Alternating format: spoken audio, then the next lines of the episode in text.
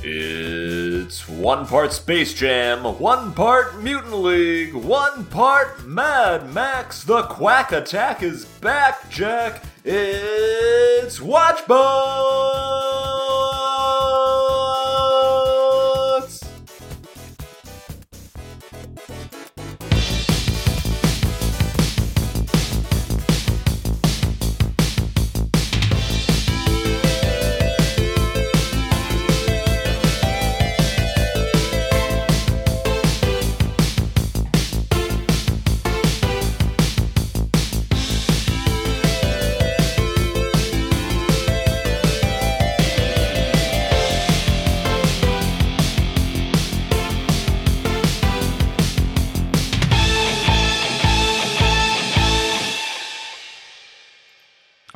Everybody. Welcome to WatchBots, the podcast that'll truly give you those swollen testicles. It's topical. Nicki Minaj. Hmm. Jalen doesn't keep up with the pop culture. I don't care for it. This it. is Ben, and I'm joined by the queen of memes, Jalen. Hello. Hi. Thanks for coming. And by Dave. Guys, I did it. Yeah, I did it. you did it. I finally saw Alanis Morissette in concert. Was it like rain on your wedding day? Yeah, yeah, it was, um, you know, waving a peace sign. Mm-hmm.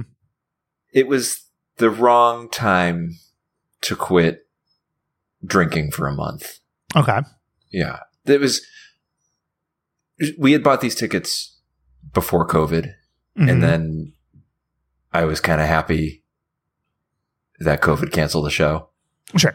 I was like, uh, you know, like feeling, no, no pun intended. I was feeling ironic buying them. I was like, yeah, this will be a funny show. Mhm. And then I realized like, oh, people are going because they want to see her, and I, I, whatever. Mhm. So, but you know, I, I stuck, stuck to my guns. We went, uh, and trying to not have any alcohol this month, and so I was the designated driver. It is really hard to go to a concert without drinking, much Yeah. less a concert that you bought tickets ironically for. because they're long, long concerts. And there's a crowd at the concert who wants to be there. hmm Right, right. But you know what? She played uninvited, yeah, and I fucking lost it. I love Oh, that man. song. Yeah. I- not not ironically, I think that song is is a banger. How many times did she play "You Learn"? Not enough the for you, one. Ben. Just That's the one. bad.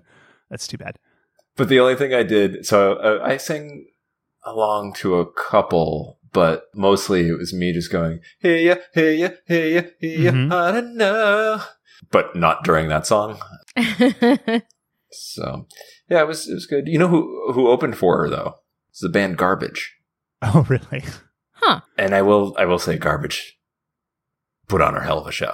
Oh, I thought you were going to say, say, they, they lived down to their moniker. their live shows are usually pretty good. No, uh, no, they were they were good. Shirley Manson, uh, the, uh, the the lead singer, she in between songs, she just kind of grabbed the microphone and like held it up like you know sideways, and was just kind of like walking around. She looked sort of like Stone Cold Steve Austin was just sort of like shaking her head, walking around the walking around the stage, just raving mad, like Mhm. just talking about nonsense, and the crowd was eating it up. It was crazy. This COVID's Um, a myth. Yeah. The media's lying to you. You sheeple. The election was stolen. The uh, the only Manson I've ever seen in concert is Marilyn, and a similar experience. I imagine he jammed a microphone into a girl's ass and um and sang into the microphone that was in her ass. So I Was she from the crowd or was she like I, I think You know, she was a p- dancer. part part of the part of the troupe, as it were. Okay? So she was like her her ass was ready for it. Yeah, I mean, I, I couldn't tell you. I mean, How I've- ready can one's ass truly be for such a thing? the point is, I guess I wasn't all that surprised when I uh, heard about his his Yeah. monstrous behavior. yeah, I mean, if you know what's coming, I think you can prep a little more. If you don't know what's going to happen, like that, yeah, things are tighter, Sure, right? absolutely. you have a lot of knowledge on this subject, Dave. I'm just, I just, I know how my sphincter works. It's a jagged little pill um, swimming in your rectum. oh, you know what's, you know what sucks? uh, I kept joking to the people that we went to the concert with that I was like, "Wait a minute, this isn't the musical," and nobody nobody liked my joke. See, that's too bad because I love that musical. Yeah, The performance of You Learn on the Macy's Thanksgiving Day Parade, it may have been last year or the year before. I don't know. it, it was is- last year. Yeah, Time is a flat circle. One of the funniest things I've ever seen in my life. Like, for having not heard of that musical before. And for folks who don't know, Jagged Little Pill, and this is 100% accurate, don't look it up, is about a dysfunctional family going about their life to the tunes of Alanis Morissette. And the emotional finale, this so the Macy's Day Parade showed the emotional finale. It's like the family sitting on a couch and it's like a mom and dad and two kids or whatever. And like they're just singing You Learn, and the dad's like, a jagged little pill sitting in your stomach. And he looks like he looks like Christopher McDonald kind of. It's just weird. yeah, weird. yeah. It was it was odd because um usually for the Thanksgiving Day parades Mhm. they get big musical numbers, right? The Greatest Showman on Earth, or Yeah. or like Wicked, like these huge dance numbers and huge like productions. And, but Jagged Little Pill is just like this normally dressed family, present day family on a couch. Like there's there's no big number, and they're kind of just like slowly dancing and slowly singing Jagged Little Pill. That's not true because they learn. bring out several other people Who to meander around slowly, normal. Yeah. wearing blue jeans and flannel. Showstopper. You know what else is a jagged little pill? Yeah, it's another name for a, a hockey puck. Mm. You know, I- they're trying to jam that pill um, down your throat. It's a suppository.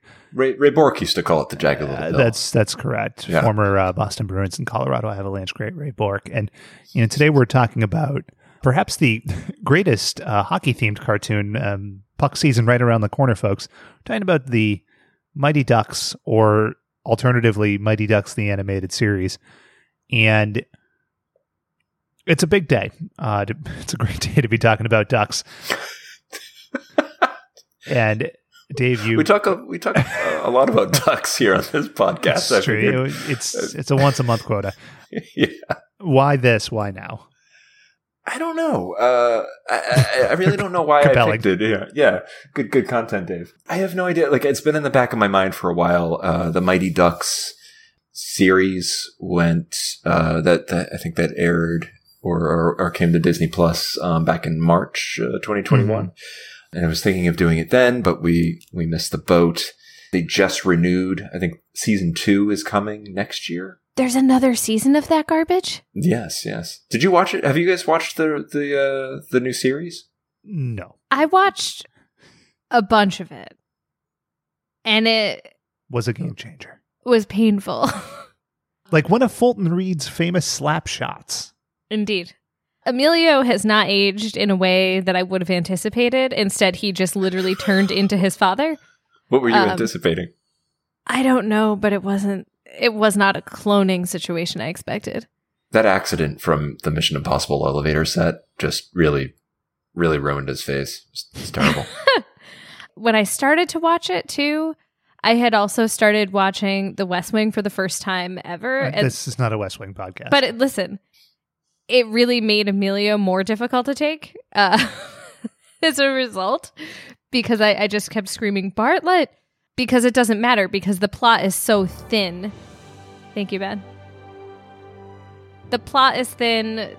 Lorelai Gilmore is just playing Lorelai Gilmore with a different kid. and Ed O'Neill's running for president. It's ridiculous. Folks, if you can't you can't see this, but Shaylin's walking and talking, classic Sorkin move. Mhm. It's true. I'm carrying the microphone delivering with me. Yeah. I'm going to do a little manual fade out here. But yeah, so the the show came out. I had It this in the back bad. of my mind, but other cartoons came up, and I was like, we have to discuss those ones first. Yeah, this this was just taken off the back burner, put on the front. Let's go back, if we will, to the autumn of 1992 when when a hit movie hit the thea- theaters. God damn, hit the silver screen. The Mighty Ducks. You know, no, that's it. Take take six was good. Um, a movie starring Emilio Estevez as a drunk who has to uh, coach some shitty kids at hockey, and they are, you know, your stereotypical like these are the poor kids, and they have to go against the evil Hawks, who are the rich people, and it's the same coach that coached Emilio Estevez when he was a kid. And I don't want to get into like how any of that makes sense, but it's a it's a rags to riches story. Gerrymandering. Big hit.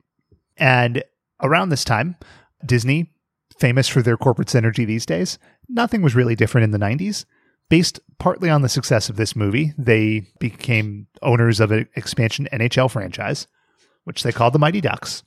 Put them in Anaheim and in a thing called the Pond, and wouldn't you know it, Mighty Ducks 2 took place in the pond in Anaheim. The Mighty Ducks in the movie happened to wear the uniforms that the NHL Ducks were. Just, oh, it's a beautiful thing. Cross promotion. A cool duckbill hockey mask. Cool duckbill hockey mask, like weird 45 degree angle stripes. Dwayne Robertson, our greatest movie hero, the cowboy hockey player who famously got two minutes for roping. Um, it's, it's a new one on me, folks. But it just a ridiculously successful series. The Mighty Ducks would go on to make D3, where they went to high school, but then the coach was a bastard. I and thought it was college. no, it was it was high school because This- they, they all got put on the JV team, and then the coach had a daughter in a wheelchair, and he wasn't so bad, and he just wanted to play defense. And then Goldberg, it's it's it's a whole thing. For the record, it was a fancy high school. Oh, oh yeah, yeah, yeah. Okay. But we live in New England, already predisposed to just being you know big time hockey folks. But the Mighty Duck series, I don't think that I'm overestimating this. Made hockey fans out of the entire country. Did you guys get hockey fever? Were you hockey players? Were you Ducks fans? I had friends who played hockey. like one particular family that they were like at the rink several nights a week to the point where when I got to high school, middle school, their parents helped found my high school's first hockey team ever. Mhm. And they did like complete fundraising. The school didn't have any jurisdiction technically other than they registered so that they could compete within like the local conference. Um I liked watching hockey. Was that the Banks family? And like he couldn't play the big game because he hurt his wrist. He was a cake eater as well, yeah. He just Yeah. wants to play hockey. Mhm. Yeah, yeah. I was not a player of hockey, which is not surprising to anyone who knows me because I can barely walk without falling down and hurting myself Mm. or bumping into things. So What if you were amazing on skates though? I have a scar wait. on my chin that proves I'm not. Oh, you, you don't skate with your chin. Yeah. Tell that to young Shaylin. Tell that to Jay Leno. oh man, Ben, ben, you got him. don't go there. Wow. Oh, shit, that was so good. I uh, also not a hockey player. I have famously weak ankles. Sprain my ankles all the time. So ice skates not for me. But I did love hockey. I did love the series. Played a lot of NHL on the Genesis. Did you play a lot of street hockey? Yeah, I did play some street hockey. Yeah. As I recall, I played street hockey once in sixth grade, and we were on rollerblades.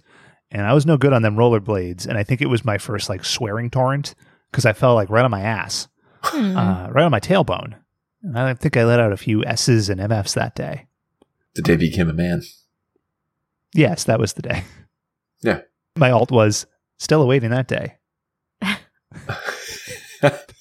My dad played hockey growing up uh, and watched it all the time.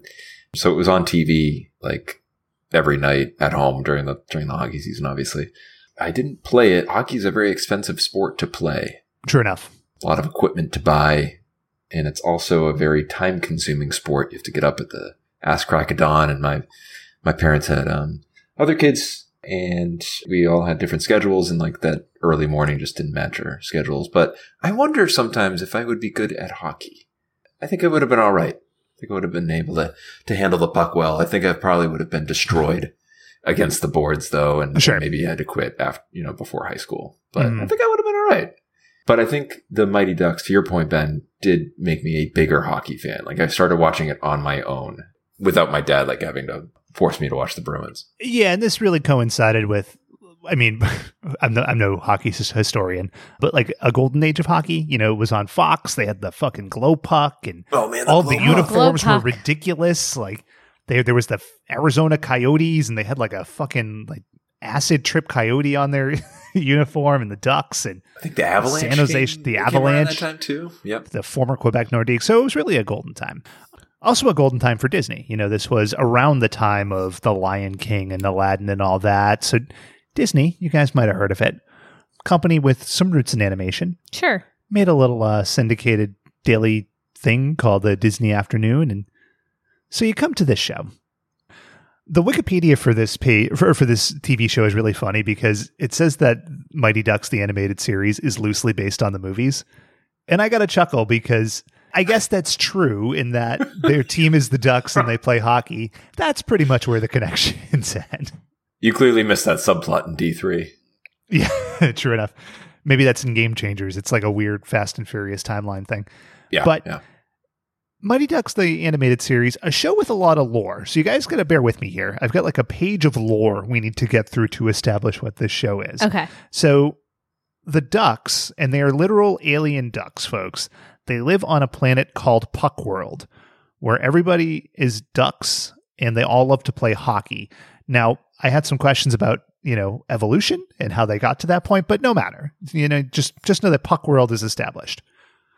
Puck World was invaded by the Saurians, who are, you know, standard, you know, kind of buggy looking aliens who had cloaking technology. One heroic duck named Drake Duquesne invented a goalie mask Mm-hmm. that could see through the cloaks, and they used the power of that to send the Saurians to a dimensional limbo. So Greg Duquesne. D- Drake Duquesne. Drake. Drake Duquesne. Th- don't worry because he'll be dead in a second. Now, the main villain here of the show is Lord Dragonus, and he and his minion Siege, Chameleon, and Wrath got out of dimensional limbo, and they started to fuck up Puckworld again. Now, Drake Duquesne disappeared. The goalie mask was found by C- Canard Thunderbeak. That's my porn name. Yeah, and he gets his pals Wild Wing Flashblade, Uh, who's Duke, Duke L'Orange. Duke L'Orange, Nosedive Flashblade, Tanya Vanderflock. Oh, Duke L'Orange is a jewel thief who sometimes uses a golden sword called the Duck Saber. And the duck saber. angry girl duck That's Ben's porn name. Mallory McMallard and Grin Hardwing, who is fat but zen and is voiced by uh, Brad Garrett. And so they pursue the Saurians with Drake through a portal, and then uh, the Saurians sick uh, an electromagnetic worm on them, and Canard dies, and he goes wild knowing the mask, and then everybody lands in Anaheim, California, where Dragonus needs beryllium or something to rebuild his ship so they can go back. And the Ducks meet uh, a classic Hollywood manager named Phil Palmfeather, who's voiced by Jim Belushi, and they become a real hockey team that plays in the National Hockey League. so And nobody minds that they're ducks. nobody minds that they're ducks. Nobody questions that they're ducks. It's, it's quite a world they've built here. what would happen if they were offered a trade with another team? Would they? that doesn't happen in this version of the NHL. okay. Mhm. Sorry, Yeah, Dave. You uh, had questions uh, too. No, I'm, this is a good. You raise a good point. Like, what about free agency? What if the Ducks decide that, like, what if what if Wild Wing, for example, is like, fucking Jim Dick Feather? He's he's not paying me enough. like, I got. I'm going to the Bruins, and he goes and he minds the net for the Bruins. He's like, move over, Andy Moog. I'm I'm here. What if they wanted more than six players on their team?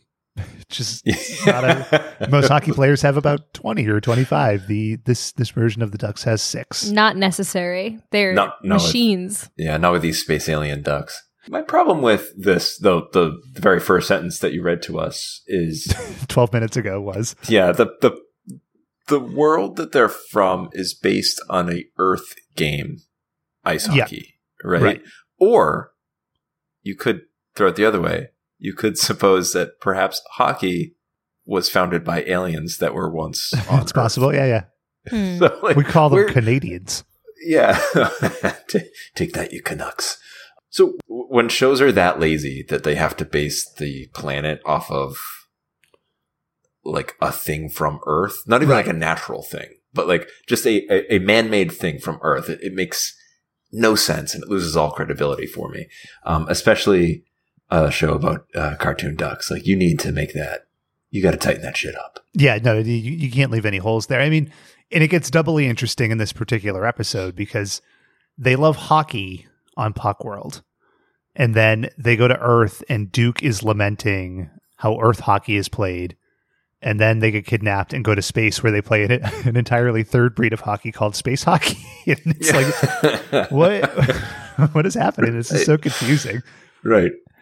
It's just such an odd concept to take like the ragtag kids movie and say like, yeah, now you're duck aliens, but you still play hockey. It's just such an odd concept. Yeah, it was. It, it's definitely. I mean, it's like a, a just a marketing cash in. But like, I was trying to. I was looking up other live action Disney movies and be like, what could be animated series? Rookie of the year. this? Rookie of the year.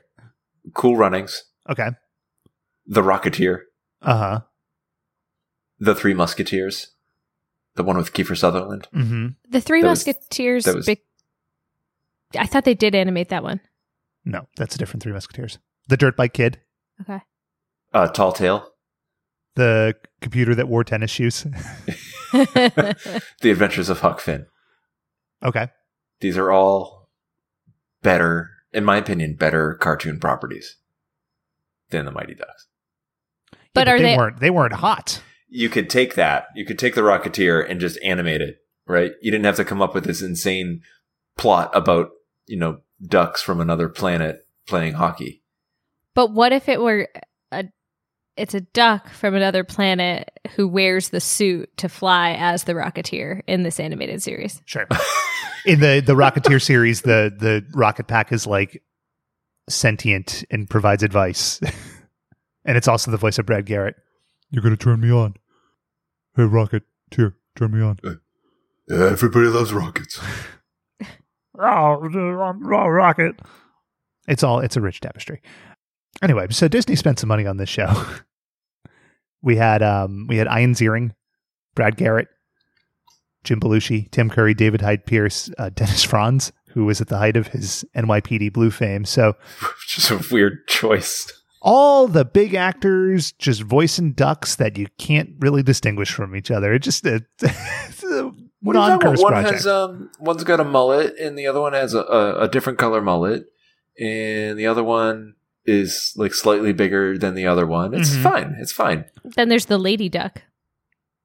I'm, Yeah. I'm, ju- I'm foreshadowing a little bit. I had a hard problem telling these characters apart, which, when you're describing a show via audio, is a real challenging proposition. I had to. I've never had to do this. I had to write down all the characters and their attributes. So I have here Wild Wing Flashblade, hockey mask, nosedive Flashblade, cool hair, Duke L'Orange. sure. N- nothing, nothing there because he's the. I think he's the one with the eye patch. Uh, Mallory McMallard, red. Tanya Vanderflock, blonde. Grin, big guy. Mm-hmm. This is the tight research that I bring to this podcast. That, I mean, those are the stereotypes for sure. Mm-hmm, mm-hmm. You got them nailed there. Shaylin, do you remember all the names? I barely remembered any of the names even as I watched. I tried. Did when you we at get least, to the ratings, we will uh I'll delve into this a little bit. Did you at least remember the Ducks rock?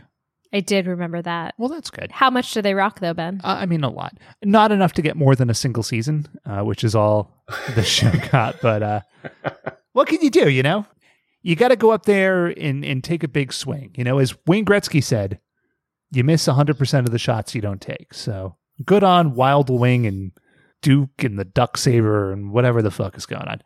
So the episode we're talking about here is Mad Quacks Beyond Hockey Dome. I don't know what that's a reference to. I don't get it. You don't get it? No.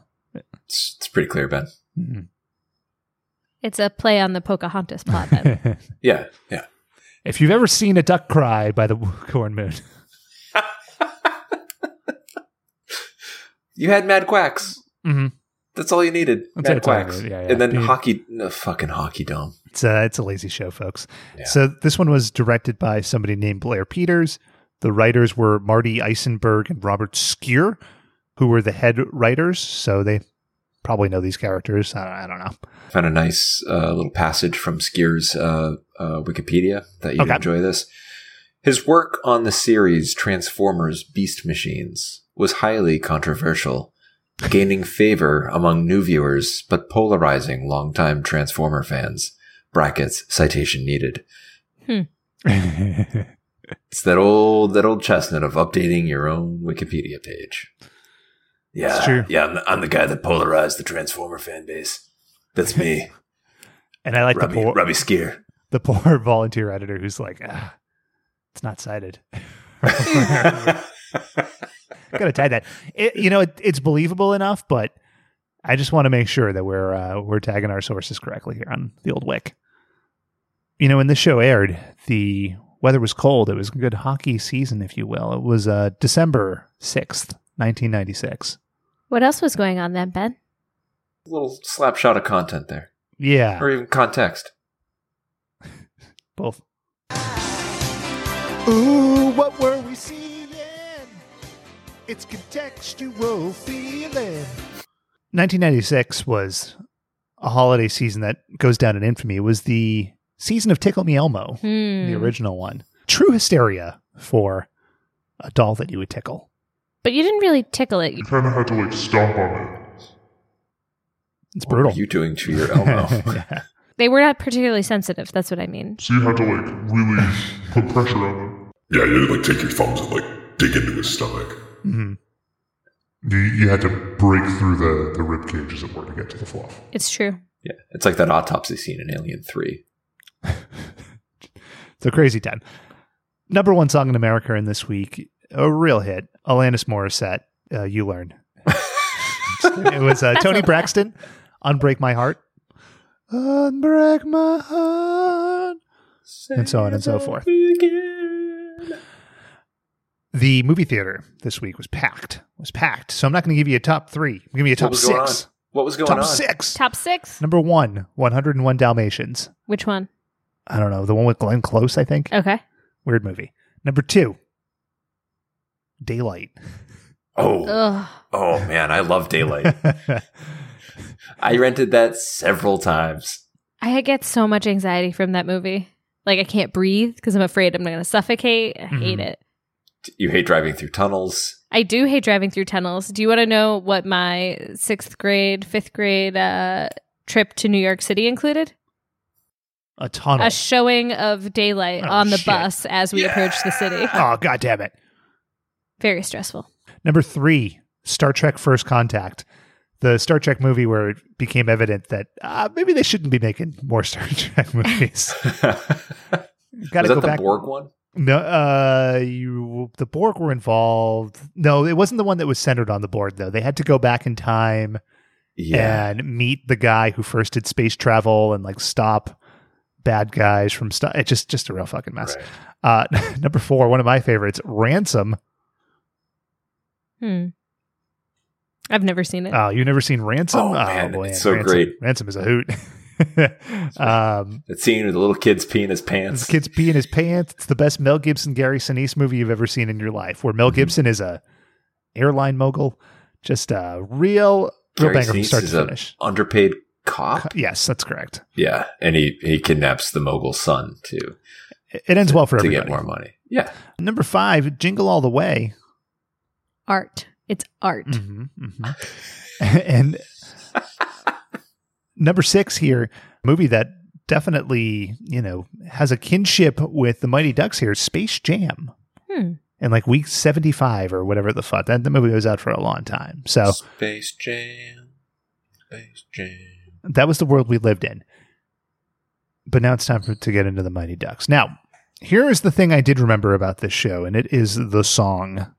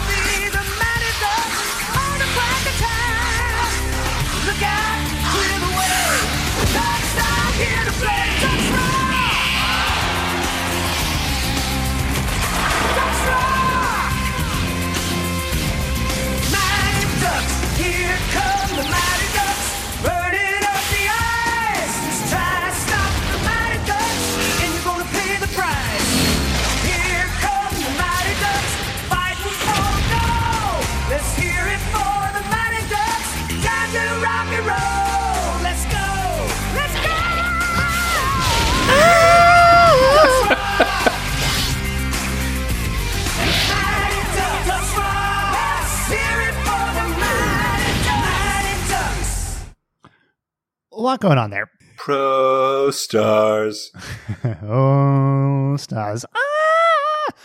Great lyrics. Uh, you're on the road to glory. You had some proto CGI in there. hmm Just a lot happening. The the vocals. Top notch.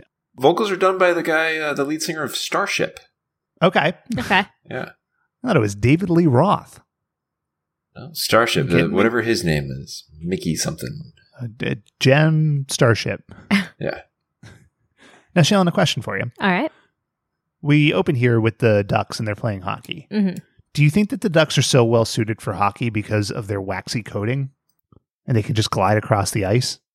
I think it's because they're a, from a planet that everyone is forced to play hockey from a Mhm. young What about the waxy coating?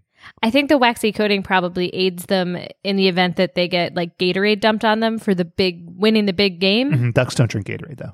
But that doesn't mean that the Ducks can't dump Gatorade on each other when they win the big game. Hmm. Okay.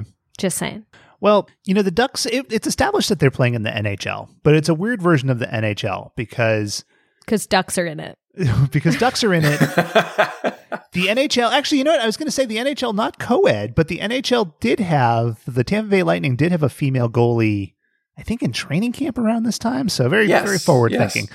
But you think of teams uh, like the Detroit Red Wings and the Boston Bruins and the Montreal Canadiens, you don't necessarily think about teams like the Flapjacks, but that's who the Ducks are playing. The Flapjacks are really flattening the Ducks. Bad line. The Flapjacks are really flapping the Ducks. That just doesn't even make sense. Doesn't mean anything. Um, they're playing. The Ducks are all insanely jacked. I noticed here. Like Puck World, I guess, is a pretty, pretty serious antibiotics, anabolic steroids thing. Or maybe they. I mean, that if you're always US. always playing hockey, you're you're bound to get get in shape. yeah, I guess that's true. It's a, it's a physically demanding sport. So the first duck that we meet here is the aforementioned Duke L'Orange. Hey, you ape! Didn't your mother teach you any manners? Duke L'Orange from the Brooklyn borough of Puck World.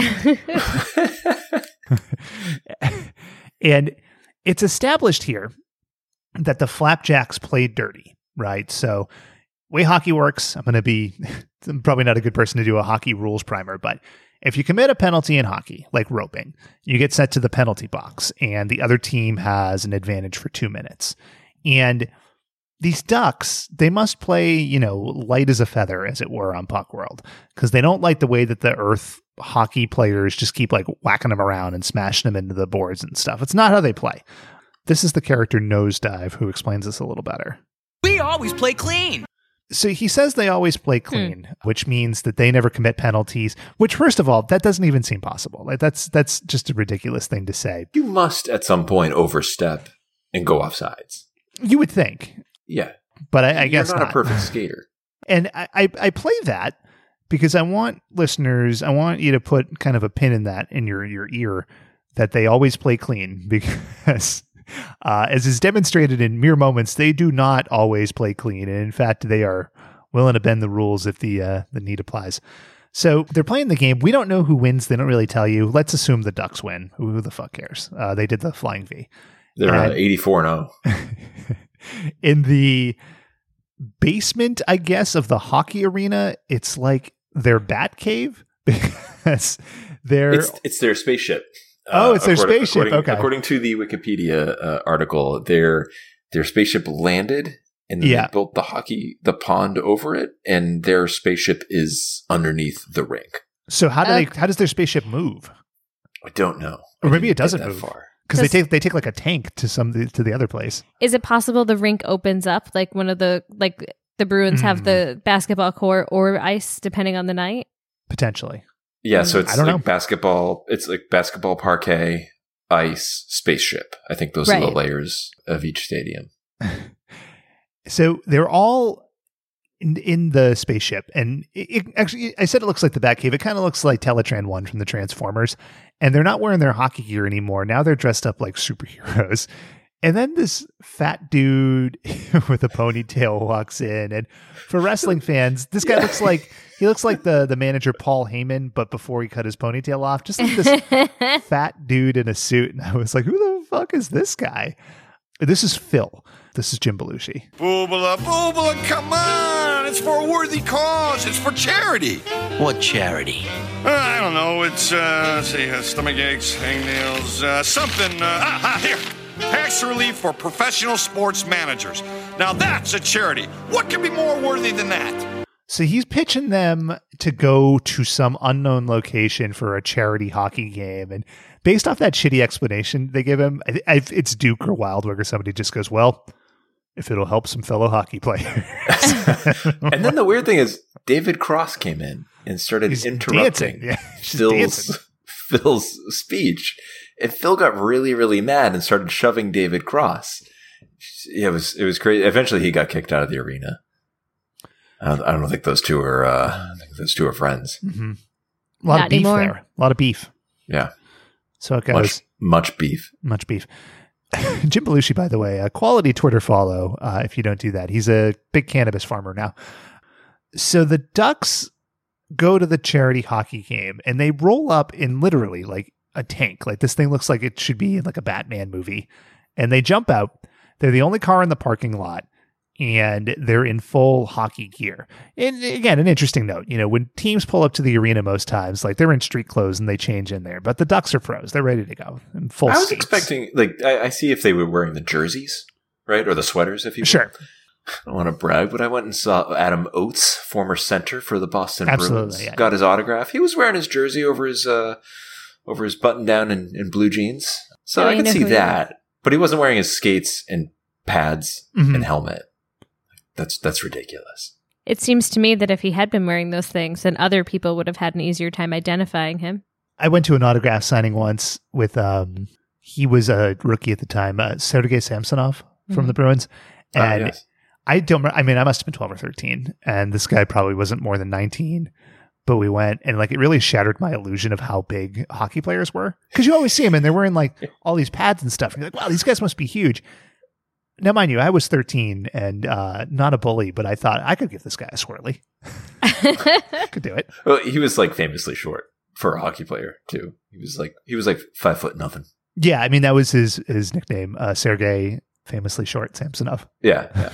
Uh, he was uh, Sergei Shalin Samsonov. I was going to say, where does my name start dropping into this name here?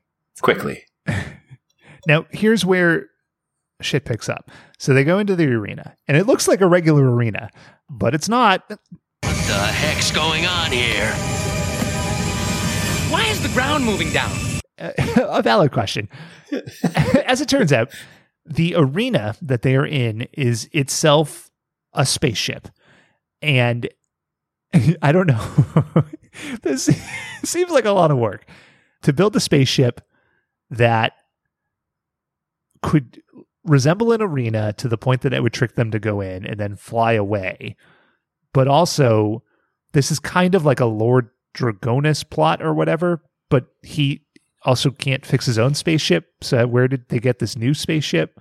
Or was this a spaceship of the Emperor Charg or whatever, the guy who owns like the hockey planet? I don't know what's going on here. It's a little confusing. at this point, I was also confused. Was Phil setting them up for this? I know later it's revealed that he I isn't, but assumed it's, so. He, but I think he's just a putz. yeah, I think he's a yeah.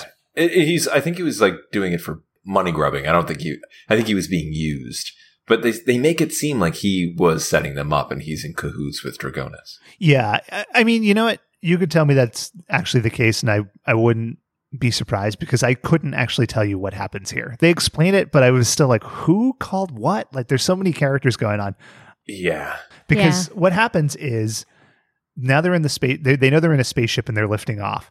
And conveniently, right around where they're sitting or standing or whatever, four plexiglass walls come up.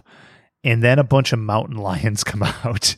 um, and they, again, they look like the, they look like Mark Hamill's wingman and Wing Commander 4.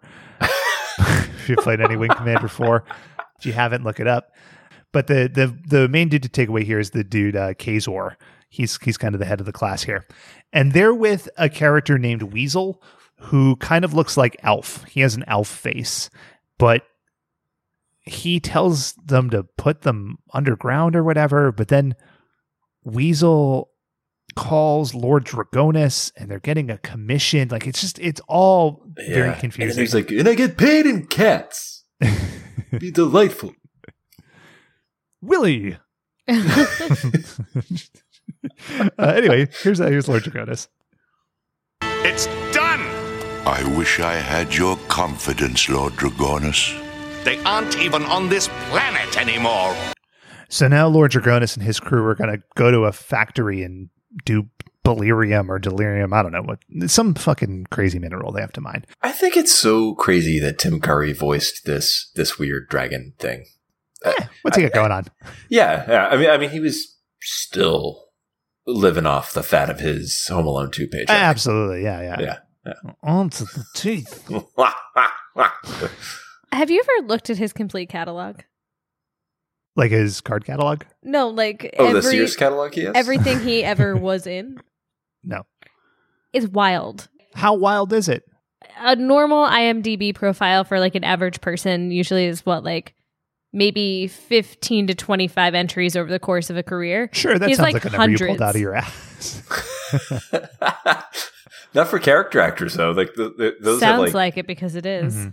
They've got like one episode for every Law and Order, NCIS, Yeah, yeah. JAG, whatever. So they they it, and then it gets into the hundreds after you do that. Mm, I forgot hashtag- CSI. hashtag CSI. Uh, also, CSI's coming back I'm so excited. with like half of the original cast.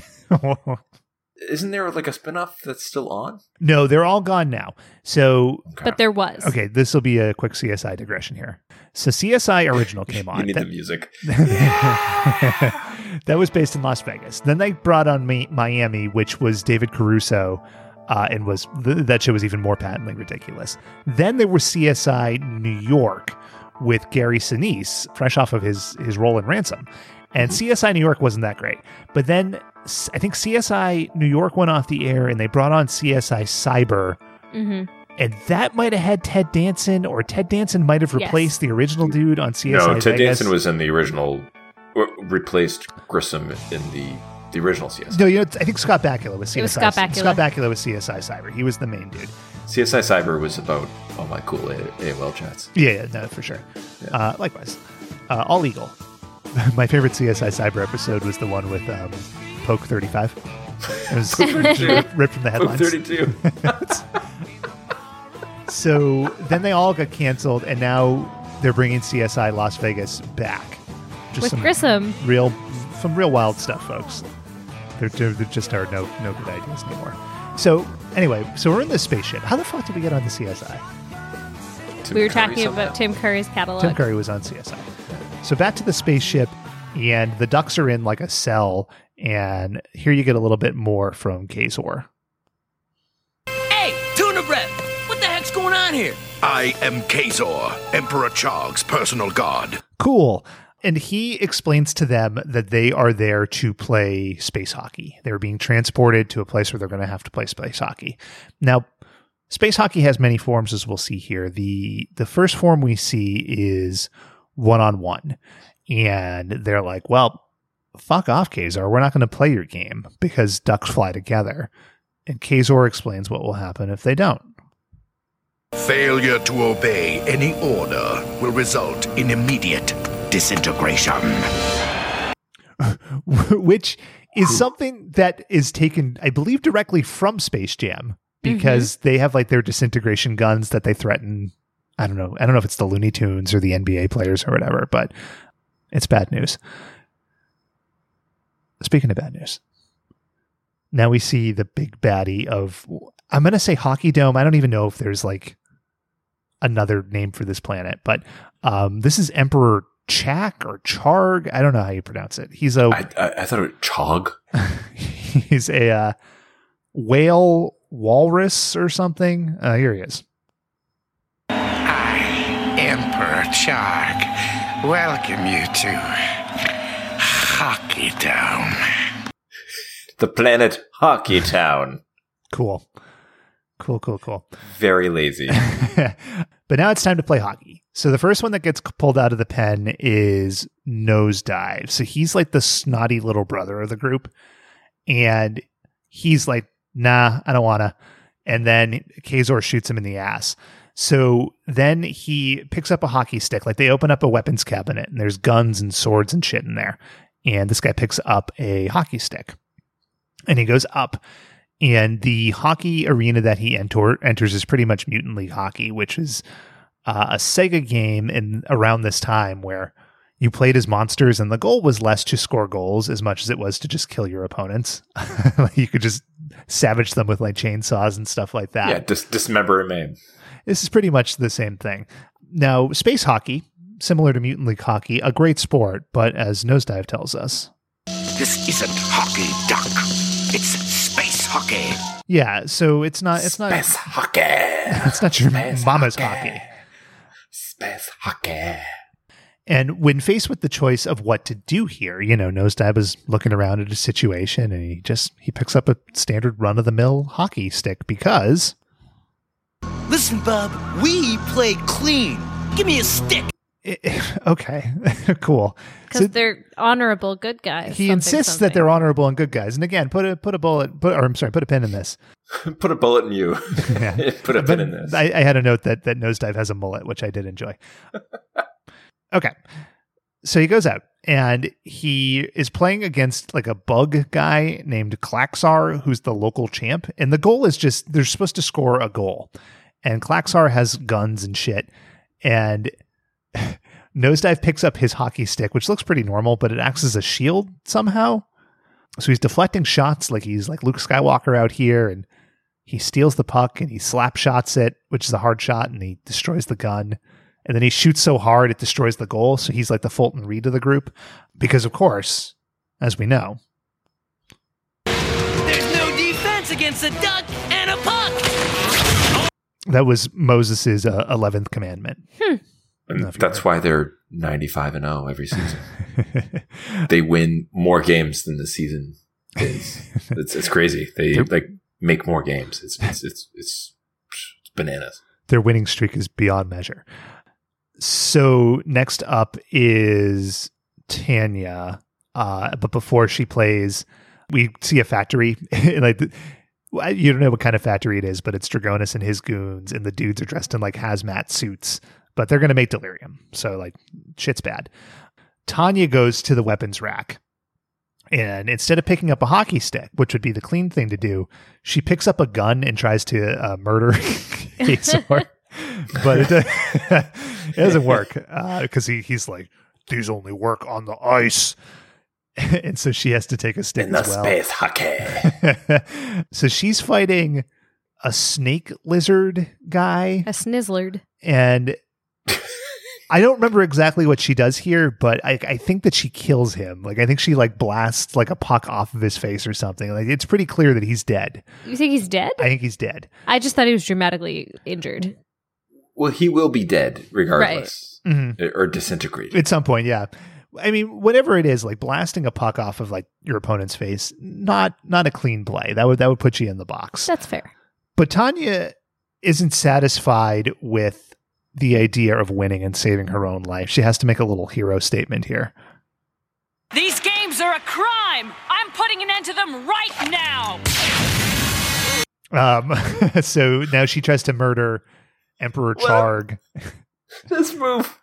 Like I know she's Doesn't she's work. trying to she's trying to save her friends, right? Like, Yeah. but like the idea that she thinks she could even kill this guy with that gun and Mhm. like not be maimed, and like what would happen to the other ducks? Like, wh- are they just magically freed if the emperor's dead? Like, Yeah. it's so it's such a selfish move Yeah.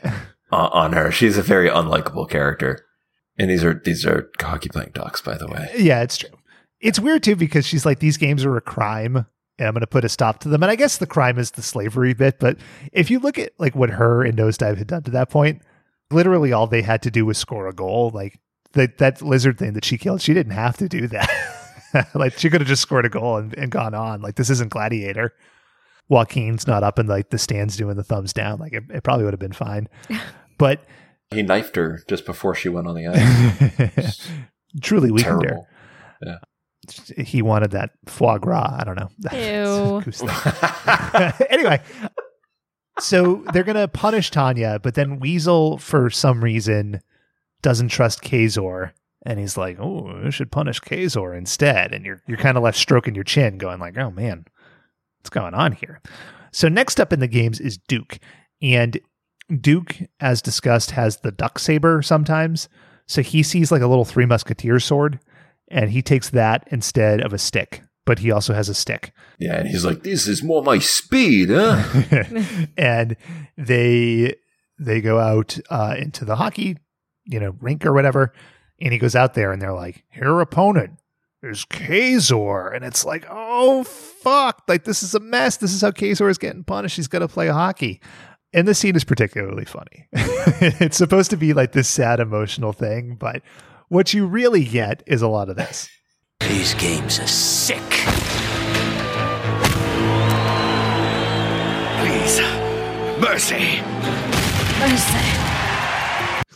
So Kazor literally is begging Duke for mercy, and Duke just pummels him and beats the shit out of him. Just boards him. That that could get you suspended, Leduc. Just uh, Or just Duke some Laurent. real crazy shit. Listen, they're not in the NFL right now. It's okay. I mean, not the NFL, the NHL. So Rules aren't real. they they're they're just standing there talking along the boards. So Kazor is like down, and Duke is standing over him, and Kazor basically says like, "They told me if I don't score a goal, I'm gonna die. Like they're gonna kill me." So instead of letting Kazor just score, Duke decides he has to act.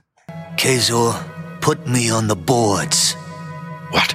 And do it like you mean it. Do it like you're making a slice. Do it like I'm walking here. So Kazor like body slams him against the boards and, and scores a goal. And now, just for no particular reason, now the Ducks are all going to play a team game. So the Ducks all come out on the ice. So it's it's the whole crew, all six of them, whose names I can no longer remember. And they're going to play the Neurons, who are just robots. With blasters. That's pretty much it. Yeah, they have blasters. They're they're robots, so they can show the ducks like slicing and dicing them and shooting through them and all of that. Yeah, yeah, yeah, for sure. And there's a few weird things here. The commentator mentions, you know, nobody's ever survived playing the neurons, which I, I guess, sure, whatever. But then he's like, the game's not enough. We have to pull up the hot cones. And, like he says, hot cones. And then these cones come out of the ice, and it's not really particularly clear what those cones do. Doesn't matter. There are holes in the ice where there are squids and shit underneath, again, like Mutant League, but I don't know what the hot cones did. Well, at one point they show, I think Nosedive checks two of the robots into the hot cone, and they just disintegrate or like evaporate or something, Okay. or they look like they transport somewhere because they use like that Who green. knows? Yeah, they, it- something happens to them where they disappear. Uh, it's not not quite clear if they're transported somewhere or disintegrated, but that's that's what the hot cone does. I don't know if he actually says hot cone, but I like the idea of hot cone. The hot cone. My favorite hot cone's filled with roni and sauce, just like Duke L'Orange. Hmm. So we start the game, and the neurons quickly score. Here is their celebration chant. We're numero one. We're numero one. Horrible, just You're shaking horrible. your head. Why, why, that's that's great. That We're is comedy numero gold. it's so lazy. Sure, like the rest of this cartoon. just uh, that, that's that's awful. So we're in like the end of the period. The neurons are up to one, or they're up one nothing, and up to this point they've just been playing hockey. But now that dastardly Emperor Charg, he's gonna raise the stakes a little bit. There'll be no lull in the final period because both sides have just put on their blast belts. and yeah, blast belt, pretty much what it sounds like. It's a belt with a bomb on it. And uh, let me play one more clip and we'll discuss this. But this is what happens to the losers. Blown sky high. so they'll, they'll be blown sky high and not in he the says uh, that several times. not in the beaky way. Yes, he he does say that several times, and it's this weird. The blast belts are weird, and I get the concept, and it makes sense. hmm Why not just have them wear the blast belts to begin the game? like, was it? Oh, we're just going to have a nice, clean game, and then they decided the Ducks weren't trying hard enough. Like, what was the impetus for this? Yeah, are they like tricking the contestants or, or something, like surprising them. Like maybe that's a it's an entertainment value. I don't know. That's Mhm. that was my guess. Just weird. Did you notice the breaking the fourth wall here? It yes, was very random. Yeah, they do it. They do it from I time to time. Yeah, Tanya or Mallory were like, it was like, why did I ask that before the commercial break? Or Yeah. why did you ask that before the commercial break? It came out of nowhere. They had not broken the fourth wall Yeah. or gone meta at all in this episode. I'm not sure if like that's a thing they do in every episode or that, but it was really, really strange. Well, it's weird because it opened up a theme of them just doing it a lot because they came back from commercial because now they got to wear their blast belts and it's just Phil in this weird scene aside from all of this just like crying into the camera like please don't cancel our show kids tell your parents write a letter I know the '90s was popular for meta meta texts like Scream and Wes Craven's New Nightmare. True enough. and, and things like that. But I don't know if the Mighty Ducks cartoon was the place for, to go. I, I don't know it added a lot to it so Yeah, yeah. okay so now they're playing hockey uh there's some some cool ass music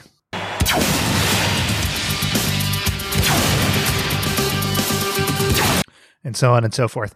And one of the things that the Mighty Ducks movie series was known for was some sick ass like goal strategy. So like they had the flying V where they would all skate in a V. They had knuckle pucks and guys switching jerseys and shit. And in this case, the Ducks skate up the ice and then they just slap shot the puck off the back wall and it kind of like trickles off the robot goalie's back. because they're they pros, score. Ben. So now it's tied 1 1, and now the neurons are playing dirty. Before, they were only trying to kill the ducks, but now they're ruining their equipment.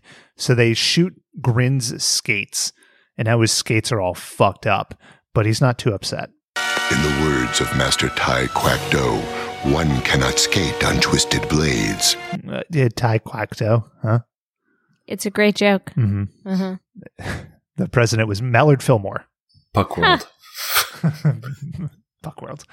So now it looks bad for the Ducks because a tie does them no good. They got to win the game and they're down a duck.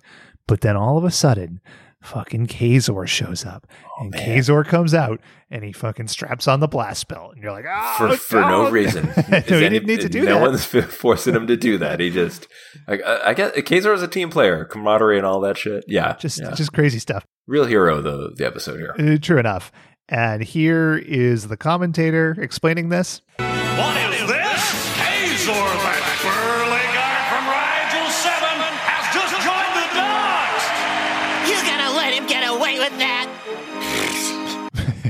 so, in case you were wondering, Rigel 7, famous for a couple of reasons. One, it is the home planet of Kang and Kodos from The Simpsons. Hmm. It is also the planet from the original Star Trek pilot with the mind reading, like fantasy fuck aliens.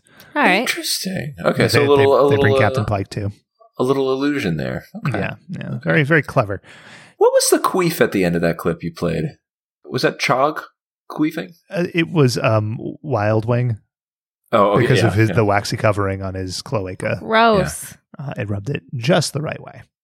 So we are go now playing hockey, and Weasel, you know, that's not just a name. He's kind of a weaselly character. And previously, he noticed that Kazor might have been up to something. That's why he tries to get Kazor killed. And then he sees Kazor and Duke having a long conversation when they're supposed to be playing death hockey.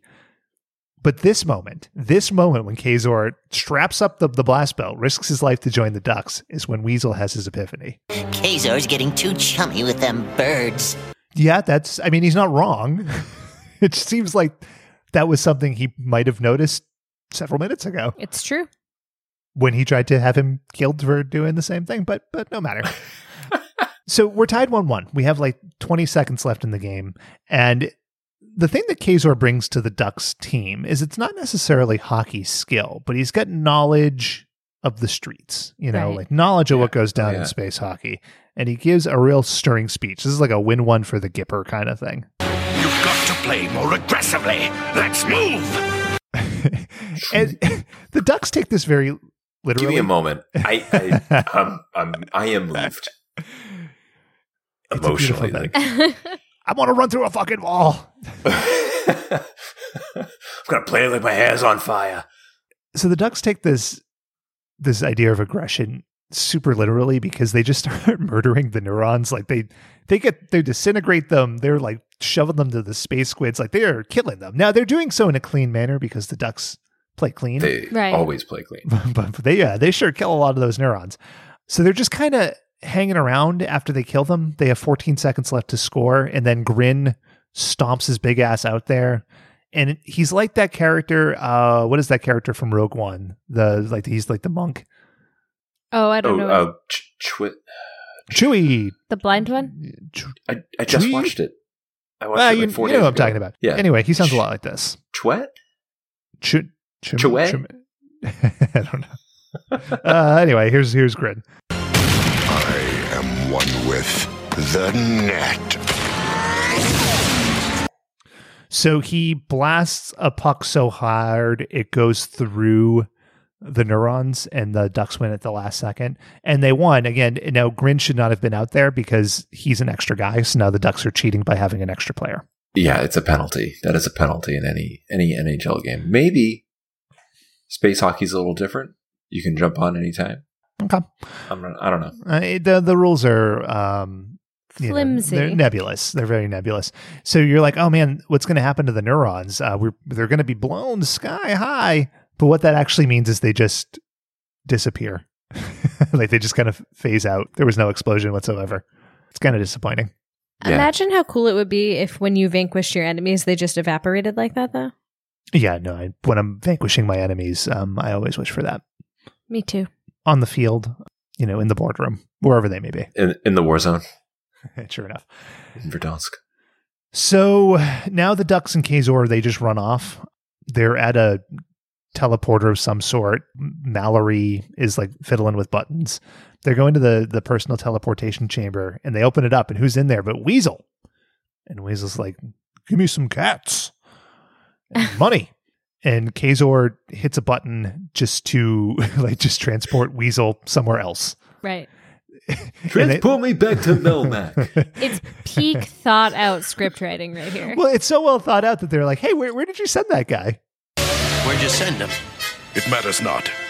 Oh, okay. And here I ask the question because it matters to me. So, like, the Ducks have helped Kazor see that space hockey is bad, that, you know, they're, they're noble. So, what is Kazor's next move? He jumps in the teleporter himself to go to Altair 4, where he is going to. Then come with us to Earth. No, no. There's a band of rebels on Altair 4 dedicated to stopping these games. I intend to lead them. It's kind of presumptuous on Kazor's part. It's true. like, he's he's been kind of helping Emperor Chalk do this, yeah.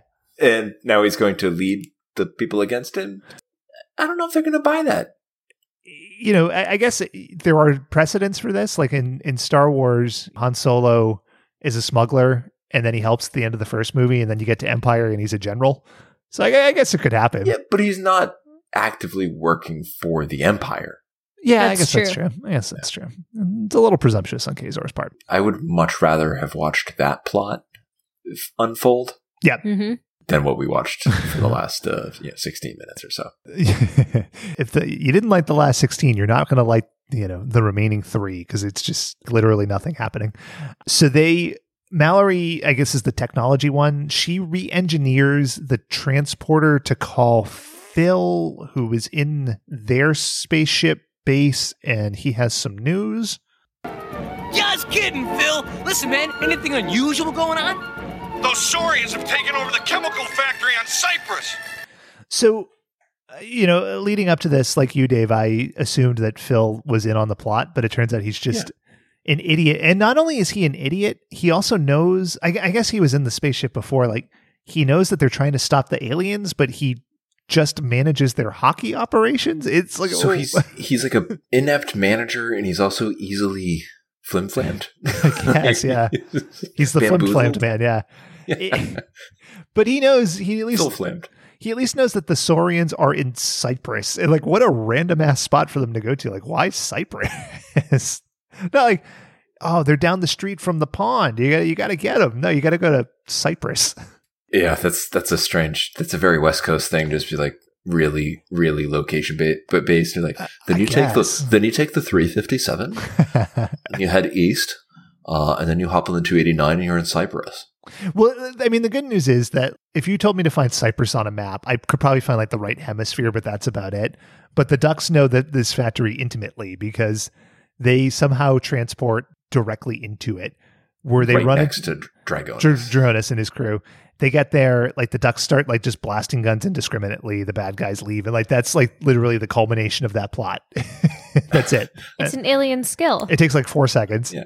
I loved uh, so Dragaunus look he vaguely looks he's like a big guy, right? Really powerful looking. Mhm. But his henchmen all look like what is Thanos's the, his like four henchmen, like Midnight Proxima and the other guy that gets blasted out into space in in Infinity War. I forget. I forget their names, but they're they're like there's four of them, right? Yeah, they're, they're the fuck fingers. Yeah, yeah, yeah. The four fuck fingers. His crew looks like the Avengers Thanos crew, and I was wondering, did the MCU steal the character designs? Absolutely, yeah, Mighty one Ducks one hundred percent. Yeah, it, it's all so. corporate synergy. Mm-hmm. Mm-hmm. Hundred It's all there. Mm-hmm. You know, the foundation was being laid in 1996. The Easter eggs are all there if you want to see them. That's right. That's right. Well, I mean, interestingly, if you want to feel old, less time between the broadcast of this sh- cartoon and the first Iron Man coming out than the first Iron Man to present day. Oh, I don't like that math. It's true. Whoa. Look it up. It's fucked up. So now I hate it. everything's back. and you know everything's back because the Ducks are playing hockey. They're at a hockey game. They're playing against the Toronto Maple Syrups. And somebody in the crowd has a foam finger. So foam fingers, I don't know if they're that big these days, but they, again, this was a big '90s thing where you could go to like a wrestling thing or any sporting event, and you could put on a, you could buy a big foam hand, and usually it would be like one finger sticking up. Mhm. Um, and you know, you'd buy it at the home arena and it might say like Celtics or Bruins. This one doesn't say ducks, it just says duck on it. Just singular duck. so it's as if the person holding it up is saying like one duck. It's an ordering uh, device. Like Yeah. it's just like how you order duck confit. so One Peking duck, please. Oh man, I love Peking duck. The maple syrups commit a penalty, but Duke has had a change of heart. Ah, well, back to the game. You're awfully cheerful. Yeah, Duke, I thought you hated Earth style hockey. Oh, don't be ridiculous. It's a wonderful game. Really civilized. Thanks for the power play. And then he like starts snapping the guy's face off with his duck beak. What do you think the ducks eat? These ducks? Yeah. Astronaut Fish. ice cream? Astronaut ice cream fish. F- fish from Fish World. I like the idea that they're eating like earth duck. Gross. You know what I mean? Like it's not cannibalism. They're not the same thing. They actually it's- take humans and they make sure they flip it down, skin side down to get it extra crispy. Mhm. Oh man, duck's really good. I, li- I like duck. If you don't eat duck, folks, I respect it. But I went to China on a business trip a couple of years ago, and I was horrified of everything. So uh, I mostly stayed in the hotel buffet, and they served Peking duck every night, and I just had Peking duck with little pancakes and hoisin sauce uh, for like a week. I think three my meals a day. That's the best trip ever. My father and I were talking about duck recently, and I was like, "Oh man, duck is great, Peking and you know, duck Mhm. confit, and you get these duck duck fat fries." And, it's, and my dad just every his only retort was, "It's too greasy. It's too greasy. so it's that waxy coating. Too true. greasy. Can't eat it. It's too greasy." Too greasy. Have you tried this, Dad? Too greasy. Too greasy. Don't like too greasy. Too greasy. That was my thought on this show. Too greasy. Fair Mm. enough. And that's the end. We got a kick in instrumental version of the the intro music. I won't play the whole thing, but there's a sample.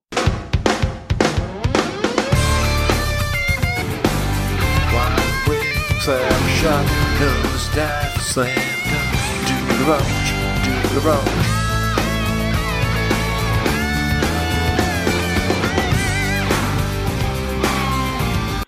I saw uh, Peter North and Taylor Hayes perform many times to that song, Peter North? and that uh, yeah, Hmm. and Taylor Hayes. So yeah, So that's uh, Mighty Ducks, Yeah. the animated series. And uh, would you show it to a child, Shaylin? No, too violent. What? Also, too confusing and too many subplots to keep track of. Okay. Okay. What about you, Ben? No, you know, I think the, these ducks come out here spouting ar- on about sportsmanship and playing the game the right way, and then they're just as murderous as anybody else. They either own being a dirty player or practice what you preach. You fucking hypocrites. I think I would show it. Hockey is a gentleman's game, and you know, enough. if if you want to get good at it, you got to eat and breathe it. So it's it's only hockey movies. It's Mighty Ducks. It's Slapshots. It's um it's Miracle. Miracle. Yeah. Oh, that's a good movie. And it's uh and it's this cartoon and only the Wayne Gretzky scenes from Pro Stars. Yeah, I know. That's that's how you get good at hockey kids. So watch Mhm. this show. Mhm. I guess let's go with, geez, uh, one to five, Duck Sabers. one to five duck sabers. One duck saber. Okay. I found this show so difficult to follow that I couldn't tell. It was like they took 17 different premises and mixed them up into a cauldron. And then Mhm. they're like, okay, whichever nine we find, we're going to make one episode with all nine of those things. Yeah, I didn't like it that much. But Sorry, what about all the action? There was a lot of action. There was so much action, Shanlin. There was a lot of action. Hmm. Dave, how about you? I'm gonna give it two two stars or two and a half. It was it's, it's very lazy. Um, It's very lazy. the an- the animation was great. It's uh, just solid Disney Disney animation. Mhm. But uh, and the voice acting was fine. But like, yeah, I wouldn't. I now remember why I don't remember this sh- cartoon like other cartoons. It's entirely forgettable. So two and a half. That's fair. Uh, I'm gonna go with uh, too greasy. Just too greasy. Too it's, greasy. it's like Two two greasy duck sabers. it being called Mighty Ducks. Just it does. It has nothing to do with anything. It's just lazy. It's just lazy. I, I can't. I could probably say a million words on it and have, but it just it. There's nothing to this. It's like air Yeah. and not like not like that sweet air you'd get out of like a hookah or you go to the oxygen bar uh, like the kids do. And not like a breath of fresh air. Yeah, no, no, no, no. It's like that air. You go to the country for a couple weeks, and it's nice and clean, right? You breathe it in. You're like, wow, man, I feel so much better. And then you go back home and you live near the city, and it's all polluted and stuff. That's that For kind sure. of air. Yeah, For sure. That's what this is. So it goes. Ah, man. But we've, uh, you know, we've, we talked a lot about the Quacker Dome, the hockey dome, Mhm. the Mm-hmm. fucking gladiators du- duking it out and everything. Fuck yeah. I would, uh, like to introduce you to my game tonight. It's time to help people customize and save with Liberty Mutual. Who run Bartertown? Yes, that's right. bartertown Who run Bartertown? Say. Well, all right. Who Run Bartertown? This is a game that will pit you two against each other hmm in the Thunderdome. I won't reveal the, the, the show yet, but you two are going to have $100 to start off with, and you're Mhm. going to wager on some big name fights. You're going to figure out who wins, who loses. You could both bet on the same one, um, but you'll have 100 bucks to do it. So you can wager only in tens because I can't do math. hmm And, uh, you know, whoever has the most money gets to exit the Thunderdome. Okay. They get to run Bartertown. Okay. So, you guys remember Celebrity Deathmatch? MTV and Fox's Celebrity Deathmatch? Uh, sure. Yes. Yes. So I'm going Claymation to. murder fight. That's right. I'm going to, at random, pick some fights. You two are going to bet on who wins, and then I will tell you the winner Okay. and how they won.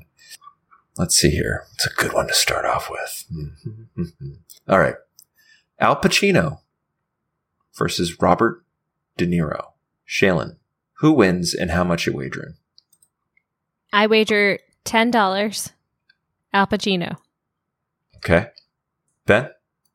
I'm gonna do twenty on De Niro because um, Okay. every, everybody respects the gun.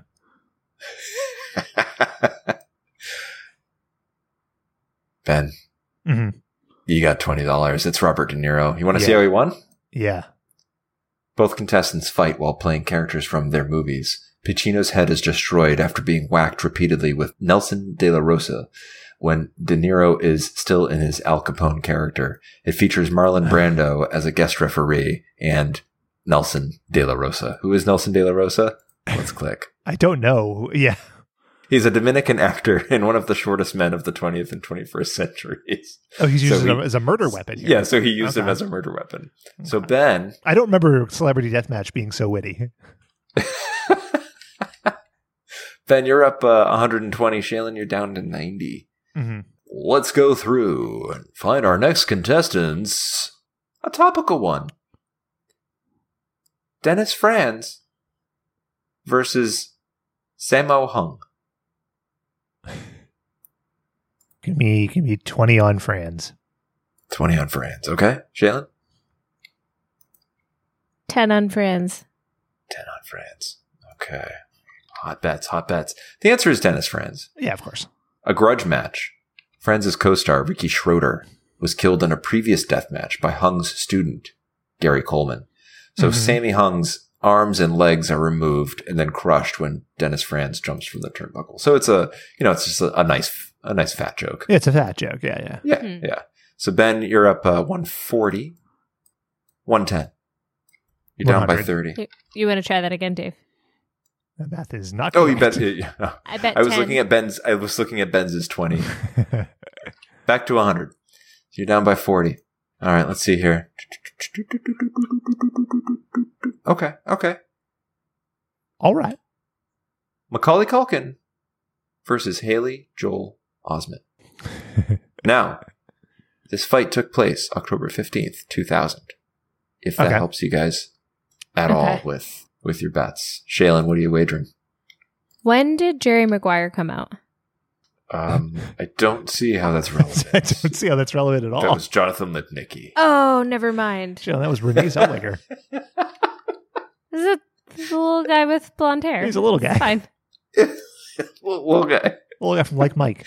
It's it's relevant because Jonathan Lipnicki like got super buff after. Absolutely. Well, what's your bet? Haley Joel Osment for ten. I'm gonna say, I'm gonna say Haley Joel for thirty. Part strategic and part I'm trying to think of the format of this. Here we go. The ring is decorated like a playground. Macaulay Culkin is torn apart by the ghosts of dead celebrities and then comes back as a ghost, featuring Bruce Willis and the ghosts of various dead celebrities. So Haley Joel Osment is the winner here. hmm It just didn't seem like they would they would kill a child. Right, not an actual child. Yeah. Yeah, well, it, it's yeah. not real, Shannon. It's just uh, they're clay.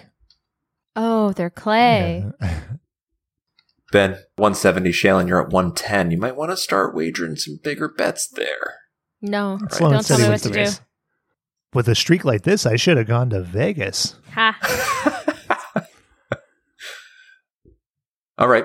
Okay. All right, okay. Steve Irwin versus Medusa. Like the the, the I, I believe god? it is the god. I believe it is the goddess. Yes. Wow, how the hell did that fight come together?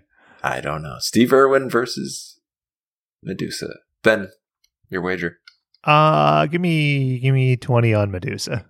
20 on Medusa. Shaylin, what do you got? Twenty on Steve Irwin. 20 on Steve-O. Does, oh, does Medusa have the stingray with her? Her famous stingray. I was gonna say I It would have bet say. on the stingray, but since the stingray is not there, Instead of snakes, it's just uh, stingray stings.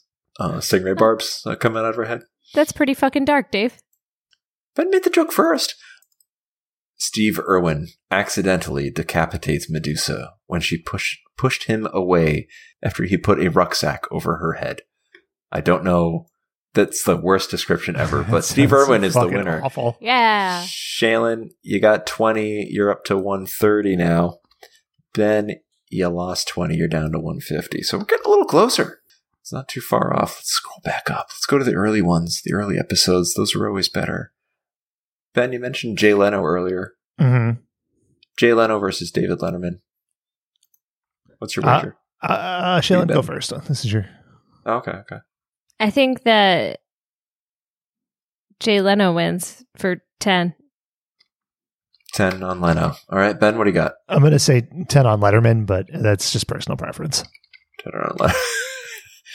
I'm a Conan O'Brien guy, so I would I wouldn't bet on this at all. Ooh, oh my! The fight takes place in an electrified steel cage. Both Letterman and Jay Leno are crushed by the electrocuted Loch Ness monster in the electric fence. I think the Loch Ness monster comes in earlier. Also featuring Johnny Carson as a guest referee, Sure. Fran Drescher and Ed McMahon. There is no winner. It is a wash. So you guys, you guys keep your money. All right. So Okay. one of those draws there. Okay. All right. Okay. Tim Allen versus Jerry Seinfeld. Ben, uh, I'm assuming you're going with Tim Allen, but because of preference again. You know, it's a tough one because yeah, you know what? I'm gonna I'm gonna throw a curveball. I think um I'm gonna put twenty on Jer. Shaylin, who do you got? I also say 20 on Jerry. Ah, tis, tis, tis. You both lose. Tim and Jerry both fight poorly throughout the entire fight until Jerry's co stars, who are spectators, get into the ring and kill Jerry, feeling that he betrayed them all by ending Seinfeld. Mills Lane accidentally throws a wrench at Don King's head, it featuring uh, Jason Alexander, Julie, Julia Louis Dreyfus, and Michael Richards. This aired at the exact same night as the Seinfeld series finale. Ah, yes. Context is Again, just topical, topical stuff. You lose 20, Ben. You're down to 130. Shailen, you're back down to one, 110. Hot matches. Speaking of hot matches, Mhm. some hot ladies in this one. Neve Campbell versus Sarah Michelle Gellar. A couple of scream queens. Hmm. Who you got? 50 on Buffy. 50 on Buffy. Okay. Ben? Hmm. Yeah, I'm gonna say thirty on on Sarah Michelle as well. 30 on Buffy. Okay. Jennifer Love Hewitt is slashed to death by the mystery killer. Midway through the fight, the mystery killer attempts a phone call when which Nick then traced back. Sarah and Neve find that the ringing is coming from the platypus mascot, who's later revealed to mm-hmm. be an actual platypus, and starts to beat him up. Nobody wins that one. Again, we've got another draw. So you guys stay where you are. But Shailen, I love your logic. This was a show that I enjoyed. I remember people really liking it and not I know, understanding Joan, you're the- too cool for school. I know. No, I didn't understand pop culture enough to get the jokes. I liked the show a lot too. They made a PlayStation 2 game out of this show. Okay. Then again, they made a PlayStation 2 game out of Jackass as well. So who's who's to say? Wasn't there a PlayStation g- game about Burger King? That's Xbox. Oh, that's Xbox. different. My mistake. And that the, uh, Burger King's not an MTV show usually. Usually. So, guys, here Mhm. we are. Shailen, you're at 110. Ben, you're at 130. This is the last round. Mm-hmm. Probably the best round, the most the most appropriate one. Emilio Estevez versus Charlie Sheen, brother against brother. Mighty Ducks versus Two and a Half Men. What do you got, Ben? Oh boy, this is a tough one. I'm gonna put it all on. I'm gonna put it all on Charlie Sheen. You're betting the whole 130 on Charlie. I'm betting the whole kit and caboodle. baby, oh baby, oh baby. All right. Uh, whew. I'd be sweating. Shailen, Right, yeah, what do but you that's got? just a standard way of living. 500 on Emilio. 500. You don't have that money, but you know what? I'm giving it to you. Or you're borrowing Emilio. from the pit boss. Hell yeah. All right, Emilio. Because he should win. That's right. Ben, Mm-hmm. you've won. Charlie Sheen Yeah, wins, which yeah. is bullshit. But bullshit. here we go. Tiger Emilio Blood. Estevez hires some prostitutes to distract Charlie while fighting. When the prostitutes are about to kill Charlie, they ask Emilio for their pay. When Emilio can't pay them in cash, they rip him apart. It also featuring uh, Sid Figgle. I don't know who that is. Oh, that's the third uh, Sheen son. It's Emilio, Charlie, and Sid. Sid Figgle Stevez. Classic Sid Sid Figgle. So Ben, you win two hundred and sixty dollars, and Shailen, you're negative um, what whatever Three hundred and something, something, Yeah. something. three hundred and ninety. Ben, you've run Bartertown. A true hero. Congratulations, Ben. Thank you. Take care of Bartertown. Treat every citizen like they're your own. Mm-hmm. Congratulations. His hair.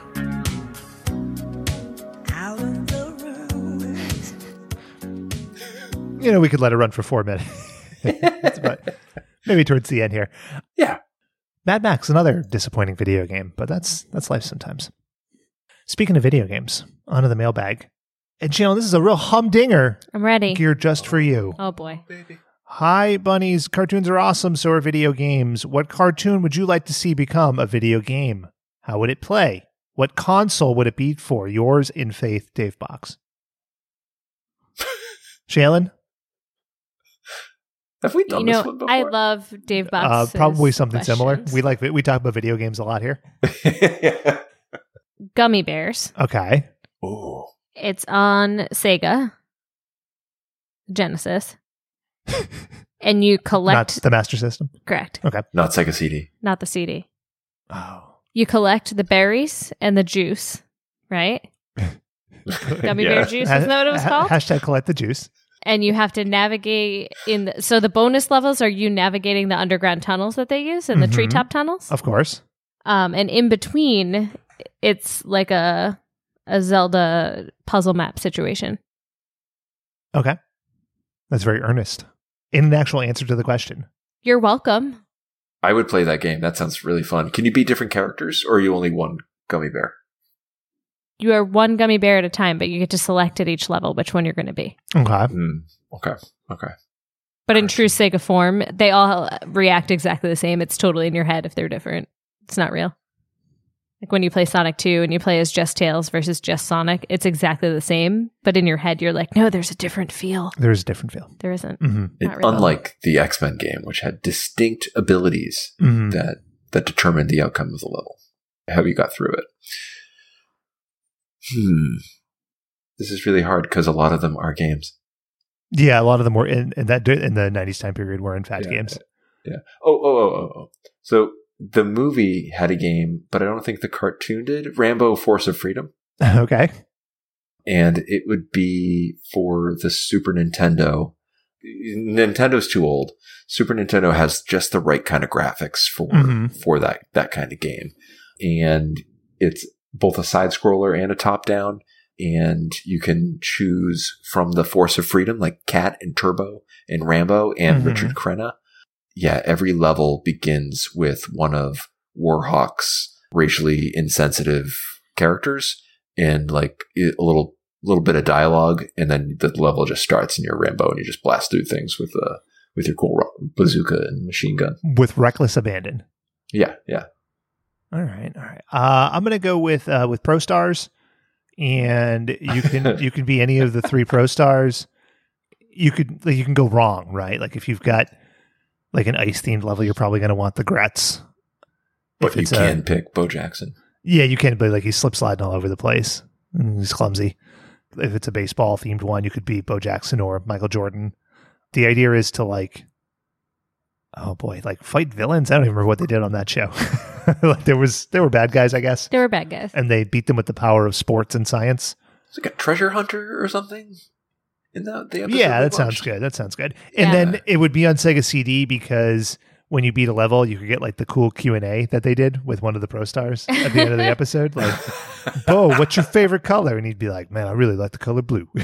it's so dumb. but that would be your reward, your pot of gold at the end of the rainbow, as it were. I'd play all these games. Sure. I agree. They all sound very fun. There is a a, a new cartoon themed video game coming out pretty soon here for uh, for the Nintendo Switch. It's like Super Smash Brothers, but with Nickelodeon. So it's going to have like SpongeBob fighting one of the Ariel monsters, fighting Hey Arnold. Like it, it sounds insane. I feel like this game is right up Shalen's alley. Yeah, it, it is. I bet it's going to suck shit, but I'm intrigued. And It still, somehow, right up my alley. Mm-hmm. Listeners, we want to hear from you. What cartoon property would you turn into a game? Uh, hashtag Nintendo. Good one. Thank you. Came up with that like on the that. first try. I like that. And th- that will bring us to the close here. Uh, we open at the close, much like Harry Potter's famous. Um, what is that bullshit he carried around? Weird pervert egg. Yeah, it's weird pervert. It's a snitch. I, I, I haven't gotten in that uh gotten that far in the, the books yet. that Deathly Hallow. The golden snitch. Now, are there more duck themed cartoons to talk about in the future? Perhaps. Will we revisit them? Probably. Ducks fly, Fly together. together. Yeah, they, they fly together and they're they're ripe for discussion. Quack. Quack. Quack. Quack. Quack. Quack. Quack. Quack. Quack. And you can uh, Quack. you can quack, Quack. at us on Twitter, on Instagram, et cetera, et cetera, at WatchBotsPod. Please subscribe, rate five stars on your platform of choice. For Dave and for Shaylin, this is Ben. Thank you for listening to another episode of WatchBots. And to take us out of here, Shaylin, I want to Shailen just winced. an old classic. I want to hear our good friend Bill Clinton giving us a medley of his favorite Mighty Ducks lines from the series. Then you better go find Bill Clinton to do that because that's not an impression. We'll impression settle I do. for uh, Ringo Starr or Donald J. Trump. you know that's not an impression I do. Oh. It's not an impression. Uh, it's Ringo Starr entering the studio. Do the bit so we can stop recording. Oh, hey, hey, hey there, hey there, Ringo. Hmm, Your, fa- dibbly your, dibbly. your Ducks favorite fly mo- together. your favorite movie's on. Talk about your favorite lines. Oh, slower your line. Why is that so easy to remember and all the other ones aren't?